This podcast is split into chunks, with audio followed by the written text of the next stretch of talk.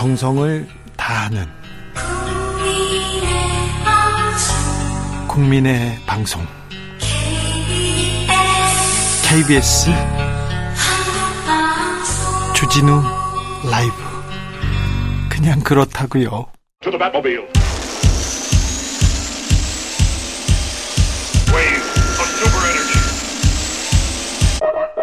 주 기자의 1분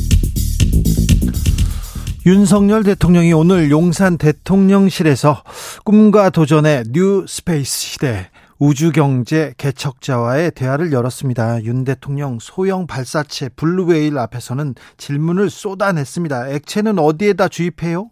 들어가는 연료가 뭐죠? 높이를 몇 킬로까지 쏠 수 있어요? 이렇게 질문 13개를 쏟아냈다. 이런 기사도 나왔더라고요. 이 자리에는 우주 분야 스타트업, 벤처 투자사 관계자, 기업과 공공연구기관 연구원들, 위성 경연대회 수상자, 대학의 로켓 동아리 회원, 한국과학우주청소년단 회원 등 40여 명의 우주 개척자들이 초청됐습니다. 그런데 이 자리에 가수 윤아도 참석해서 앉아 있더군요. 사랑의 지평선, 블랙홀, 오르트 구름 등 우주 소재 노래를 발표하면서 우주 문화를 알리는데 긍정적인 역할을 한 문화예술인으로 평가받아 이날 초청됐다고 대통령실은 밝혔습니다. 우주 문화를 알리는데 긍정적인 역할을 했다는데. 아, 기사를 보고 이런 댓글이 달렸더라고요. 아, 유나가 사건의 지평선 오르트 구름을 노래했다고 우주 경제 개척자냐? 그럼 노라조 오빠들은 고등어 노래 불렀으니 수산 자원 개발 개척자냐? 지금까지 주기자 1분이었습니다. 유나 사건의 지평선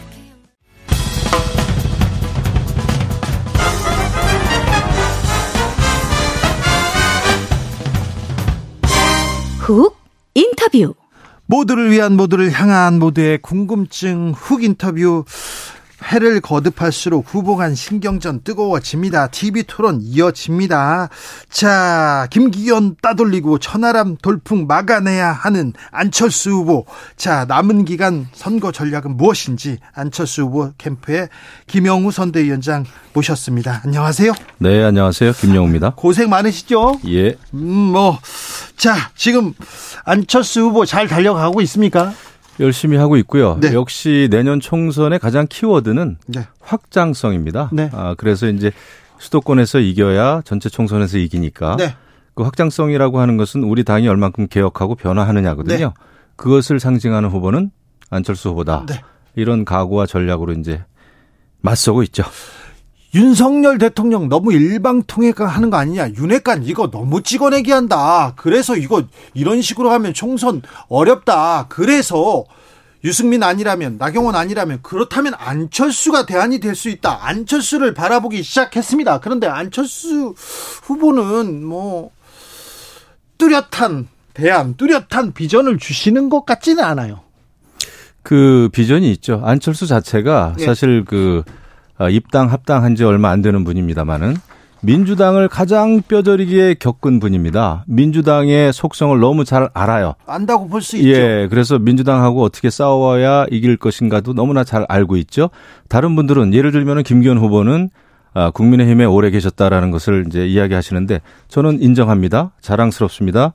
하지만 내년 총선은 그 국민의힘 순수 혈통주의를 주장해가지고 이길 수 없다. 네. 아, 오히려 많은 국민들의 다양한 목소리를 담아낼 수 있는 국민의힘이 큰 그릇이 됐을 때 그야말로 어, 큰 그릇이 되고 유연한 정당, 개혁 정당이 됐을 때 이기는 거거든요. 그런 면에서는 안철수 후보죠. 그리고 김기현 후보께서 정체성을 자꾸 들고 나오셔요. 네. 그거는 하나만 알고 둘은 모르는 소리다 생각을 합니다. 왜냐하면 정체성이라고 하는 것은 좌와 우의 문제도 있지만은 건강한 보수주의, 제대로 된 자유민주주의는요 보수의 품격을 지켜야 되거든요. 예. 보수의 품격 저는 그렇게 생각합니다. 아, 안철수 후보 과거 민주당에 계신 분 맞습니다. 야당에 있었죠. 하지만 그분이 살아온 궤적을 보자고요. 학생 때부터 열심히 공부하고 연구하고 해가지고 벤처기업 일궈낸 분입니다. 네. 자유민주주의, 시장경제 신봉하는 분이죠. 음. 그리고 그분 절반, 그러니까 재산의 절반 1,500억을 기부한 분입니다. 네. 노블리스 오브, 오블리주를 실행한 분이에요. 네. 그런 분이 저는 보수의 품격이고 그것이 건강한 보수주의 정체성을 가진 분이다 생각을 합니다. 오히려 김기현 후보 어떻습니까? 불법은 아닐 수 있지만은 엄청나게 많은 땅 불로소득해 가지고 자산 가치 늘린 거 아닙니까? 그게 잘못은 아닙니다. 하지만 그분이 어떻게 나왔습니까? 본인은 원래 흑수저다. 흑수저를 굉장히 자랑하면서 자랑은 할 수 있습니다. 하지만 그것은 다른 사람을 비판하는 기준으로 삼아서는 안 된다 생각하는데 네. 흑수저 자랑 한참 하셨습니다마는 지금 어떤 논란에 휩싸였습니까? 울산 부동산 논란입니다. 논란요? 그렇습니다. 저는 그것은 보수의 품격에 맞지 않다고 생각합니다. 네. 불법 편법이 아니라도 예를 들면은 어 KTX에 연결되는 도로가 예? 어 후보가 국토위의 국회의원이었을 때 그런 일이 벌어졌다면은 이것은 지금 민주당이 엄청나게 공격을 해왔지 않습니까? 이것은 내년도 총선에서 또 불거질 것이고 지금 당내에서 벌어지는 공격이나 비판보다는 훨씬 강도가 셀 거예요. 그러면 대장동 우리가 지금 한창 공세하고 있는데 이게 다 물타기가 되는 겁니다. 그래서 제가 볼 때는 수도권 민심을 모르신다는 거예요. 김기현 후보는 울산에서는 그런 문제가 별, 별 문제 아닌 것으로 네. 인정되는지 모르겠습니다만은 총선에서 특히 수도권 총선에서는 이런 부동산 문제는 완전 블랙홀입니다. 그래서 저는 그런 논란이 있는 후보 문제 있다고 봅니다. 어, 자, 의원님, 의원님께서 네.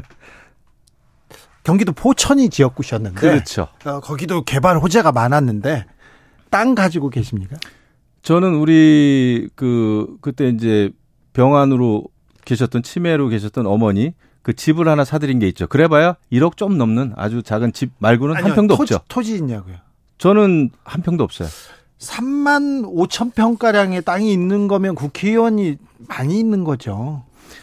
많지만 그거 자체를 저는 그 비난하거나 비판하지는 않습니다. 하지만 그와 관련해 가지고 어 도로의 위치가 갑자기 변경된다든지 하는 것은 논란이 되니만큼 그것은 네. 확실하게 털고 넘어가지 않으면은 네. 계속 총선에서 우리가 싸울 수가 없는 거거든요. 예. 다른 국회의원이 그런 부동산 문제가 있는 거 이것은 아주 큰 문제가 아닐 수 있죠. 당 차원에서 봤을 때. 하지만 당 대표가 부동산 논란이 있으면은 이것은 총선에서는 굉장히 심각한 딜레마죠. 블랙홀이고. 자, 이 부동산 의혹 제기하는 거 민주당식 공격이다. 왜 내부 총질하냐? 이렇게 얘기하던데. 그게 중요한 겁니다. 민주당은 그렇게 싸웁니다. 가짜 뉴스 없는 거 가지고도 있는 것처럼 만들어 가지고 공세를 펴는 그 국회의원들이 민주당 국회의원이라고 저는 생각합니다. 많은 분들이 네, 민주당만 그렇습니까? 가짜 뉴스 더더군다나 아, 총선이라면 더 강하겠죠. 야권의 다른 정당도 마찬가지죠. 그렇기 네, 때문에 다른 정당도? 그런 가짜 뉴스나 그렇게 치열하게 공격하는 민주당에 맞서 싸워서 이겨야 되는 게 그게 총선이에요. 예? 그 민주당 욕할 수 있습니까? 우리 욕할 수 있죠. 하지만은 그런 정도로 수도권에서는 치열한데 그걸 보고 민주당 식으로 공격하지 말라 그러는데 민주당하고 싸우는 게 지금 국민의 힘이에요. 그렇기 때문에 그 민주당의 그런 공세를 넘어설 수가 있어야 되는 겁니다. 예? 그렇기 때문에 부동산 논란은 큰 문제가 아닐 수가 없다. 네.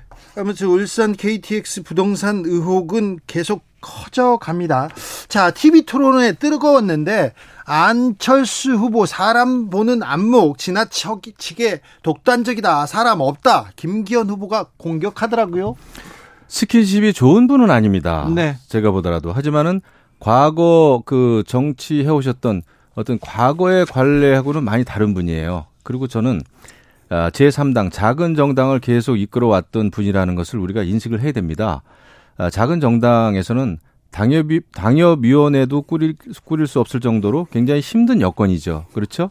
자리를 많이 줄 수도 없고. 네. 그래서 네. 이런저런 예, 정치적인 시련, 성공과 실패를 다 한 분이에요. 실패만 했느냐? 그렇지 않습니다. 2016년도에 38명이라고 하는 삼김 시대 이후에 최대의 정당을 만들 만드는데 성공도 했던 분입니다. 네. 김기현 원내대표 그 정도 정치적인 경험이 있나요? 원내대표 하셨습니다. 하지만은 그것을 총선 승리에 굉장히 주역인 것 같이 말씀하시는데 저는 원내대표가 대통령 선거 어 성공하는데 주역이라고 생각하지 않습니다. 네. 그때도 사실은 원내대표로서 어, 안철수 후보와 윤석열 후보 단일화가 굉장히 중요했고 그걸 위해서 열심히 일하셨던 거는 제가 인정을 합니다. 하지만 총선 정도의 큰 선거, 대선을 직접 치러보신 경험 없죠. 네. 울산에서 사선하셨습니다. 네.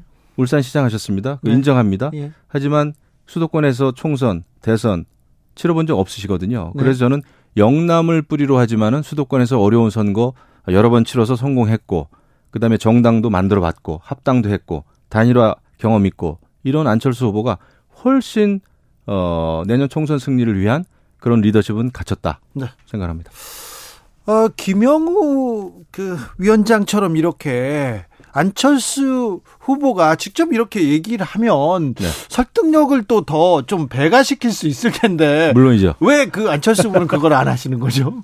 많이 바쁘시죠. 그다음에 나름대로 바쁘시- 하시는데 그래서 네. 저하고 역할 분담을 이렇게 하- 하고 있는 거 그렇습니까? 아니겠습니까? 예. 역할 분담을 해서 그렇습니까? 음, 어, 음, 바이든 날리면 얘기가 예. 갑자기 나왔어요. 어, 저도. 깜짝 놀랐어요, 어제. 네, 그걸 김기현 후보가 질문을 하더라고요. 저는 김기현 후보님은 정치적인 경륜이 있습니다만은 폭탄을 계속 주머니에 안고 어 폭탄을 주머니에 넣고 다니시는 분 굉장히 위험하다 생각을 합니다. 예. 바이든 날리문도 전당대회에서 물을 만한 질문이 아니죠. 그것은 대통령에게도 도움도 안 되고 우리나라 국익에도 도움이 안 되고 어제 왜 그 말씀을 하셨는지 저는 아직도 이해를 못 하고 있고요. 그러게요. 지난번에 또 대통령 탄핵을 얘기하, 얘기했고 예. 그다음에 제가 가장 심각하게 생각하는 것은 공천과 관련해서 대통령하고 협의할 수 있다는 식으로 말씀을 하신 예, 예. 거예요. 예. 저는 그거 있잖아요. 그 대통령을 범법자로 만들 수 있는 엄청나게 위험한 발언입니다. 만약에 그러더라도 굳이 얘기를 할까? 근데 예. 그 얘기를 계속 하시더라고요. 이거는 대통령을 위험에 빠뜨리는 분이에요. 그래서 대통령을 보호해야 된다, 지켜야 된다라고 말씀은 하십니다만은 그 당 대표로서 만약에 그런 말씀을 어디 가서 만약에 하신다, 총선 때 하신다 그러면은 정말 총선 위험해집니다. 대통령 위험해집니다. 그래서 대통령을 지키는 것은 말이 아니라 실천으로 보여줘야 되는 거죠. 네. 아, 그, 김기현 후보는 계속 안철수 후보를 향해서 대선 후보가 당대표가 되면 안 된다. 계속 얘기하는데. 왜 그렇죠? 민주당은 역대 그 대선 주자급이 다 민주당 아, 당대표 해왔습니다. 예. 근데 왜 집권 여당인 지금 국민의힘 당 대표는 왜 그냥 지역 국회의원 사선 정도 가야 되는 거죠? 차- 오히려 예. 미래 권력이 많으면 많을수록 그 정당은 미래가 있는 겁니다. 네. 정권 재창출에 기회가 많은 거죠. 지난번에 네. 우리 얼마나 고생했습니까?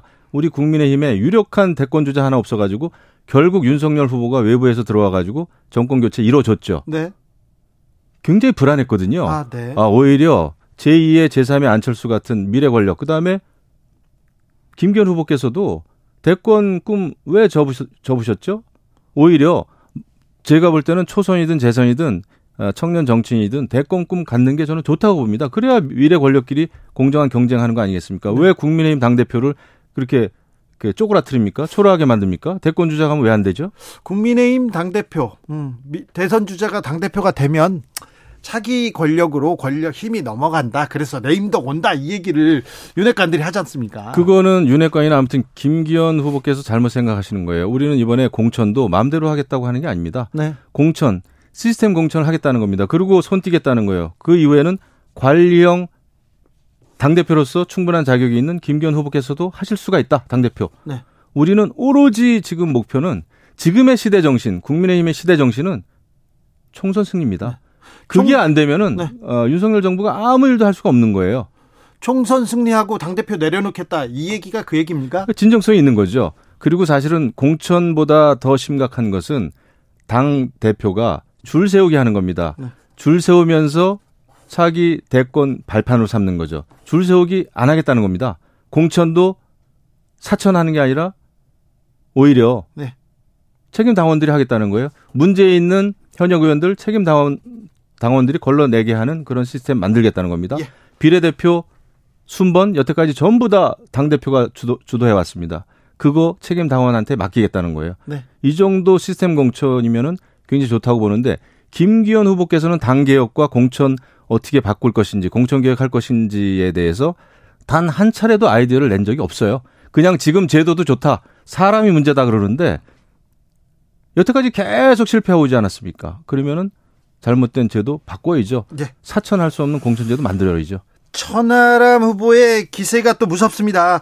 자, 천하람 후보는 안철수 후보를 만난다는데 안천연대 가동됩니까? 연대 뭐 이런 거보다는 이번에 그 천하람 후보가 뭐 이태원 상권을 살리기 위한 아이디어도 냈고 저는 굉장히 좋은 생각이라고 봅니다. 그게 바로 이태원 참사를 우리가 또 극복할 수 있는 굉장히 좋은 또 모멘텀이 될 수도 있어요. 예. 그리고 안철수 후보는 천하람 후보에 대해서 굉장히 좋은 말씀을 저에게 많이 하시더라고요. 네. 굉장히 어려운 지역에서 어 지금 지역구 활동하고 있는 청년 정치인으로서 호감이 많이 간다는 얘기를 저한테 많이 하시더라고요. 네. 저도 천하람 후보 너무 잘 알죠. 예. 어, 좋은 청년이죠. 하지만 문제는 이제 아직까지는 이준석 그늘에 있는 있다는 거 그리고 또 아직까지는 반윤핵관 말고는 당 개혁을 어떻게 하겠다고 하는 솔루션은 아직은 제시하지 못하고 있어요. 네. 그게 아직까지는 어, 한계가 아닌가 생각이 되는데 아마 큰 정치인으로 커 갈 겁니다. 네.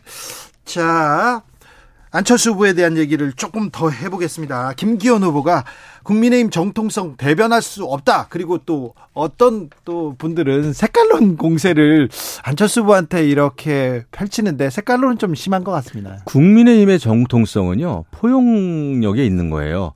국민의힘은 과거에 조명철이라고 하는 북한 탈북자도 국회의원 만든 정당이 국민의힘입니다. 태영호, 태영호, 지성호. 지성호 다 국민의힘 소속이고요. 네.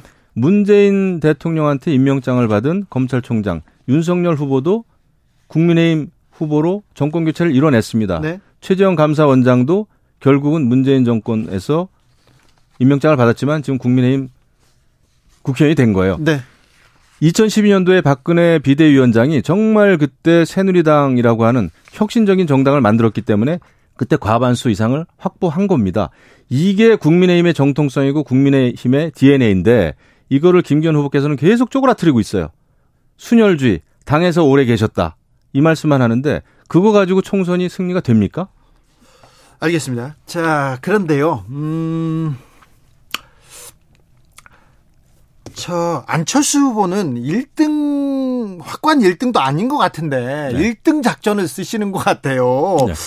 아, 참, 그 반사체다. 그 얘기 나오고 안철수 후보가 직접 이렇게 얘기를 못한다. 이런 얘기는 계속 나옵니다. 거꾸로죠. 제가 볼 때는 김기현 후보가 홀로서기에 실패했다. 네. 김장연대 들고 나왔다가 김나연대 얘기했다가 네. 하지만 그분들 지금 보이지도 않고 있어요. 네. 지금 홀로서기 시작하니까 김기현 후보가 굉장히 흔들리는 겁니다. 아, 부동산 노- 논란에 휩싸이고 있죠. 김기현 대 안철수 딱 놓고 보자고요. 누가 홀로서기 정치를 여태까지 해왔는지.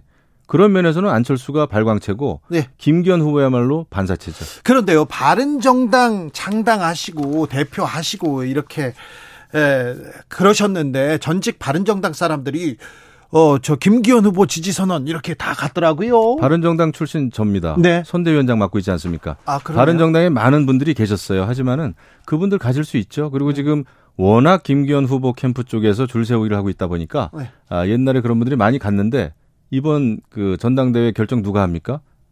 84만 명의 책임 당원입니다. 네. 예, 그런 그 당심을 저희는 믿고 있죠. 김영우가 여기 또 있군요. 네. 그러니까 바른정당 당협위원장 갔다가 저는 바로 자유한국당 복당했죠. 아 그렇습니까?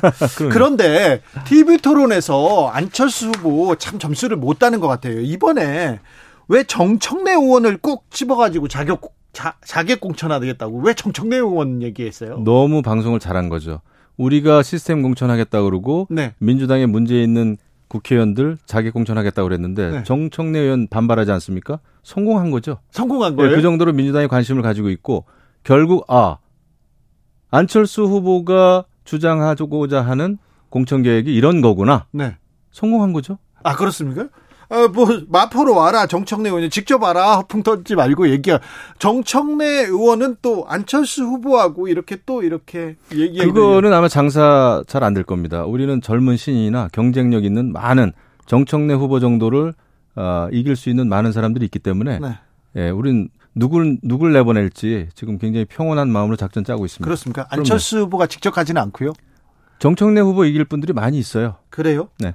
그런데 꼭 이렇게 정청래 이렇게 꼭 집어서 얘기해가지고 정청래 의원만 좀 빛나게 만드는 거 아닌가? 그 마케팅 잘 한 거죠. 그렇습니까? 네, 정청래 의원도 속으로는 좋아할 겁니다. 아, 그랬어요. 자, 유승민을 찍어낸다. 나경원 찍어낸다. 그 다음에 계속 이렇게 찍어낸다 얘기하다가 안철수 후보한테 많은 사람들이 어, 희망을 건다. 그런 분들이 국민의힘에서 많았습니다. 네. 그런데 지지율이 막 치고 올라가야 되는데 정체됐다. 하락세다. 이런 말 좀 나와요. 15일 보름 남았습니다. 예. 이제부터 시작이고요. 안철수 후보는 꺾이지 않습니다. 제가 안철수 후보에 대해서 의구심도 있었어요, 과거에. 10년 동안 새 정치 한다고 그랬는데 뭘 보여줬나. 네. 그런데 제가 직접 만나서 보니까 아, 이분이 10년 동안 버텨올 수 있는 저력이 있구나. 이분은요, 굉장히 헌신이라든지 이런 거를 실천을 좀 하더라고요. 어, 그리고 정치적으로 10년 동안 굉장히 단련이 돼가지고 저런 정도의 그 성공과 실패의 자산이 있는 이런 분들이 이제 국민의힘을 새롭게 바꿀 때가 됐다. 네. 이제야말로 때를 만났다. 예. 이렇게 생각이 되거든요. 그래서 저는 그 15일 이제 남았는데 앞으로 어 꺾이지 않는 마음을 가지고 잘 해 나가면 충분히 이길 수 있다. 네. 결선 투표 가면 무조건 이긴다. 이런 생각입니다. 그런데 윤핵관이 집중 공격했습니다. 안철수 후보를. 그리고 뭐 윤한연대, 안윤연대 뭐 이런 얘기 하지 말라 하니까 안 쓰겠다 하고 이진복 정무수석이 아무 말도 안 하면 아무 일도 안 일어날 것이다. 이 얘기 했다고 해서 아무 말도 안 하고 계신 거 아닙니까? 안철수 후보? 그 당 대표 될 사람은요. 여당 대표 될 사람은 바로 대통령실하고 부딪히는 거 사실 좋지, 좋지 않습니다. 네네. 그리고 참을 수 있어야 됩니다. 네. 그 정도 돼야 총선 승리 이길 수 있고 하고 싶은 얘기 천하람 후보처럼 다 하면 속은 시원합니다. 네. 당장은 시원해요. 하지만 당은 깨집니다. 그거를 아는 거예요. 안철수 후보는. 그리고 아직 전당대회 시간이 남아있기 때문에 제대로 당당한 당대표 또 공천 과정에 있어서 확실하게 사천 아닌 공천을 한다고 하는 그런 정책 메시지나 당개혁 메시지를 지금 내고 있지 않습니까? 그러니까 정면 승부하는 거죠. 메시지는 나오고 있는데 김영우의 메시지는 알겠는데 안철수의 메시지는 모르겠다 이런 사람들도 있어요. 똑같습니다, 저랑. 그래요? 아, 그럼요. 제가 오히려 안철수 그 후보를 대변하는 거죠. 아니, 그러니까 선대위원장이니까. 대표 아유 김영우는 알겠는데 안철수는 모르겠다 이렇게 얘기합니다. 안철수 또 철수할 수도 있다 이런 얘기 하는데 그거는 상상도 공상도 할 수 있는 불가능이죠. 어, 여태까지 잘 해왔고요. 안철수 후보는 준비가 많이 돼 있습니다. 그 다음에 총선 그 승리를 위해서 많은 그 정책 비전이나 단기역 비전이 있기 때문에 지금은 왜 철수를 합니까? 김기현 후보가 오히려 집에 가셔야죠. 지금 그렇- 많은 논란이 있지 않습니까? 네. 그 논란 어떻게 잠재울 수 있죠? 그거는 큰 결단을 저는 하셔야 된다고 봅니다. 그렇지 않으면 어, 국민의힘을 전체 그 논란으로 끌고 들어가서는 안 된다 생각하고 내년 총선은 너무나 중요합니다. 예. 지금 극악스러운 민주당하고 싸워서 이겨야 되는 거 아니에요? 이게 지금 국민의힘의 숙제고 운명입니다. 이런 상황에서 어 우리가 어떤 후보를 내세웠을 때 정책 정당, 개혁 정당, 공천 개혁을 할 수 있는 정당의 상징이 될 수 있는지 네. 김기현, 안철수 누굴까요? 안철수 후보 철수는 없습니까? 안철수잖아요. 네. 이름이요? 아 그럼요. 근데 막 철수했잖아요. 그거는 과거에 작은 정당에 있을 때는 네. 그런 그 여러 가지 다른 분들 손을 들어준다든지 단일화라든지 네. 그거는 사실은 할 수밖에 없었어요. 그 덕에 사실 또 정권 교체한 거 아닙니까 결정적으로. 하지만 지금 아, 여당 당 대표로 나온 이 마당에 네. 아, 철수는 있을 수가 없죠. 안철수 후보 TV 토론 준비 열심히 하죠. 공부 열심히 하시죠. 정책 열심히 공부하죠. 네, 무지하게 열심히 합니다. 네. 일단 뭘 읽으시는 분이에요. 예. 이해할 때까지 또 안 나오시고 얘기를. 그래서 제가 아, 여러 가지 얘기를 했는데 안철수 후보의 특징 네. 사실 말을 많이 더듬지 않습니까? 또. 시간이 촉박할 때는 더 더듬습니다. 네. 하지만 그런 그 어, 말주변이 좋은 분은 아닙니다. 화술 좋지 않습니다. 하지만 그런 그 언어 습관을 가지고 그래도 기업을 읽은 분이고 교수했고요. 정치 10년 해오고 성공도 하셨습니다. 저는 말보다는 일 잘하는 사람이 훨씬 주- 필요하다. 지금 국민의힘은 말 잘하는 사람 너무도 많습니다. 네. 일 잘하는 사람이 필요한 거죠. 몸으로 보이는 사람 필요하고요. 예. 아, 내일 TV 토론이 또 있습니다. 네. 자, 내일은 또 어떻게 준비하고 계십니까? 열심히 하고 있습니다.